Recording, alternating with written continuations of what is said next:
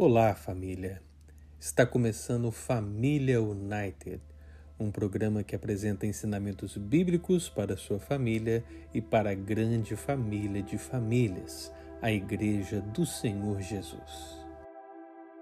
Meu nome é Ângelo e sou um dos pastores colaboradores da Christ the King United Presbyterian Church, uma igreja presbiteriana de brasileiros aqui na região de Boston.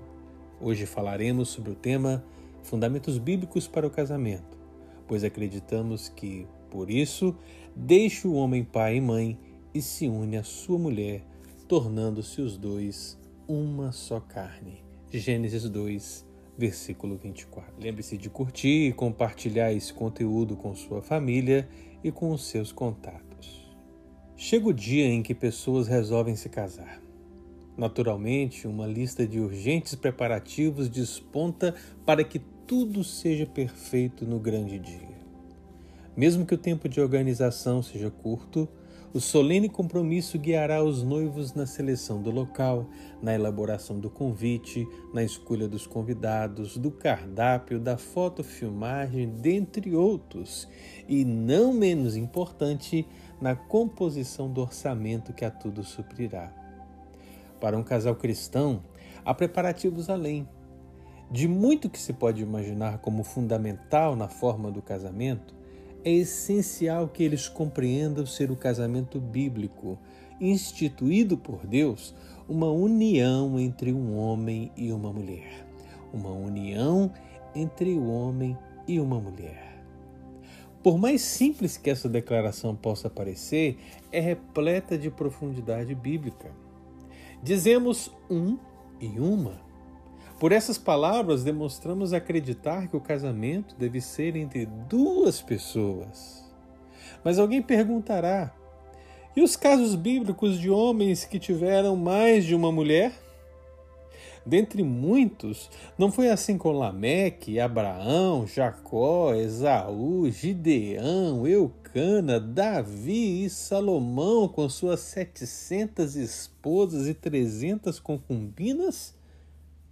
Ainda que não seja fácil compreender, após o pecado de Adão e Eva, Deus tolerou essas uniões por certo tempo. Mesmo que pudéssemos conjecturar os porquês, é mais importante reconhecer que não foi a poligamia que estava no princípio. Na verdade, a Escritura sempre reforça a monogamia como padrão abençoado pelo Senhor. Leia Provérbios 5, 15 a 20, Provérbios 12, 4 Provérbios 19, 14. 1 Coríntios 7, do verso 1 ao 7. Efésios 5, 22 a 33. 1 Timóteo 3, do versículo 2 ao 12. Tito 1, 5, 6. Logo, como bem declarou o calvinista inglês Thomas Adams, assim como pela criação Deus de um fez dois, pelo casamento ele de dois fez um há muito mais envolvido. Note as palavras homem e mulher de nossa declaração. Por elas, enfatizamos crer que o casamento deve ser entre um homem e uma mulher. Todavia, alguém questionará: e os casos de casamentos entre pessoas do mesmo sexo? Ainda que muitos não reconheçam o atual desenvolvimento de uma agenda global antibíblica, é necessário perceber que os relacionamentos homoafetivos não estão de conformidade com a vontade de Deus. Romanos 1, versículo 26 e 27. Na verdade, a Escritura sempre alertou sobre tal pecado.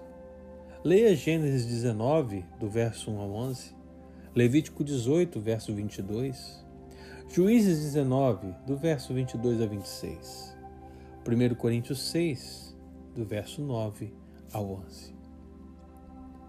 Portanto, os conceitos de poligamia, poliamor, casamentos homoafetivos, adultério, fornicação, dentre outros, não são compatíveis com o ensino bíblico ortodoxo. As famílias cristãs possuem um firme fundamento que as estrutura, as fortifica e as diferencia em meio ao caos comportamental secular.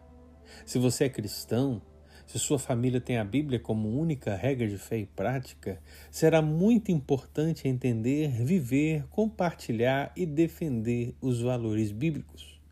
Por mais que haja simplicidade nos ensinamentos das Sagradas Escrituras, que fundamentam todos os nossos relacionamentos, o mundo promíscuo insistirá em suas tentações, visando nossa queda e ruína.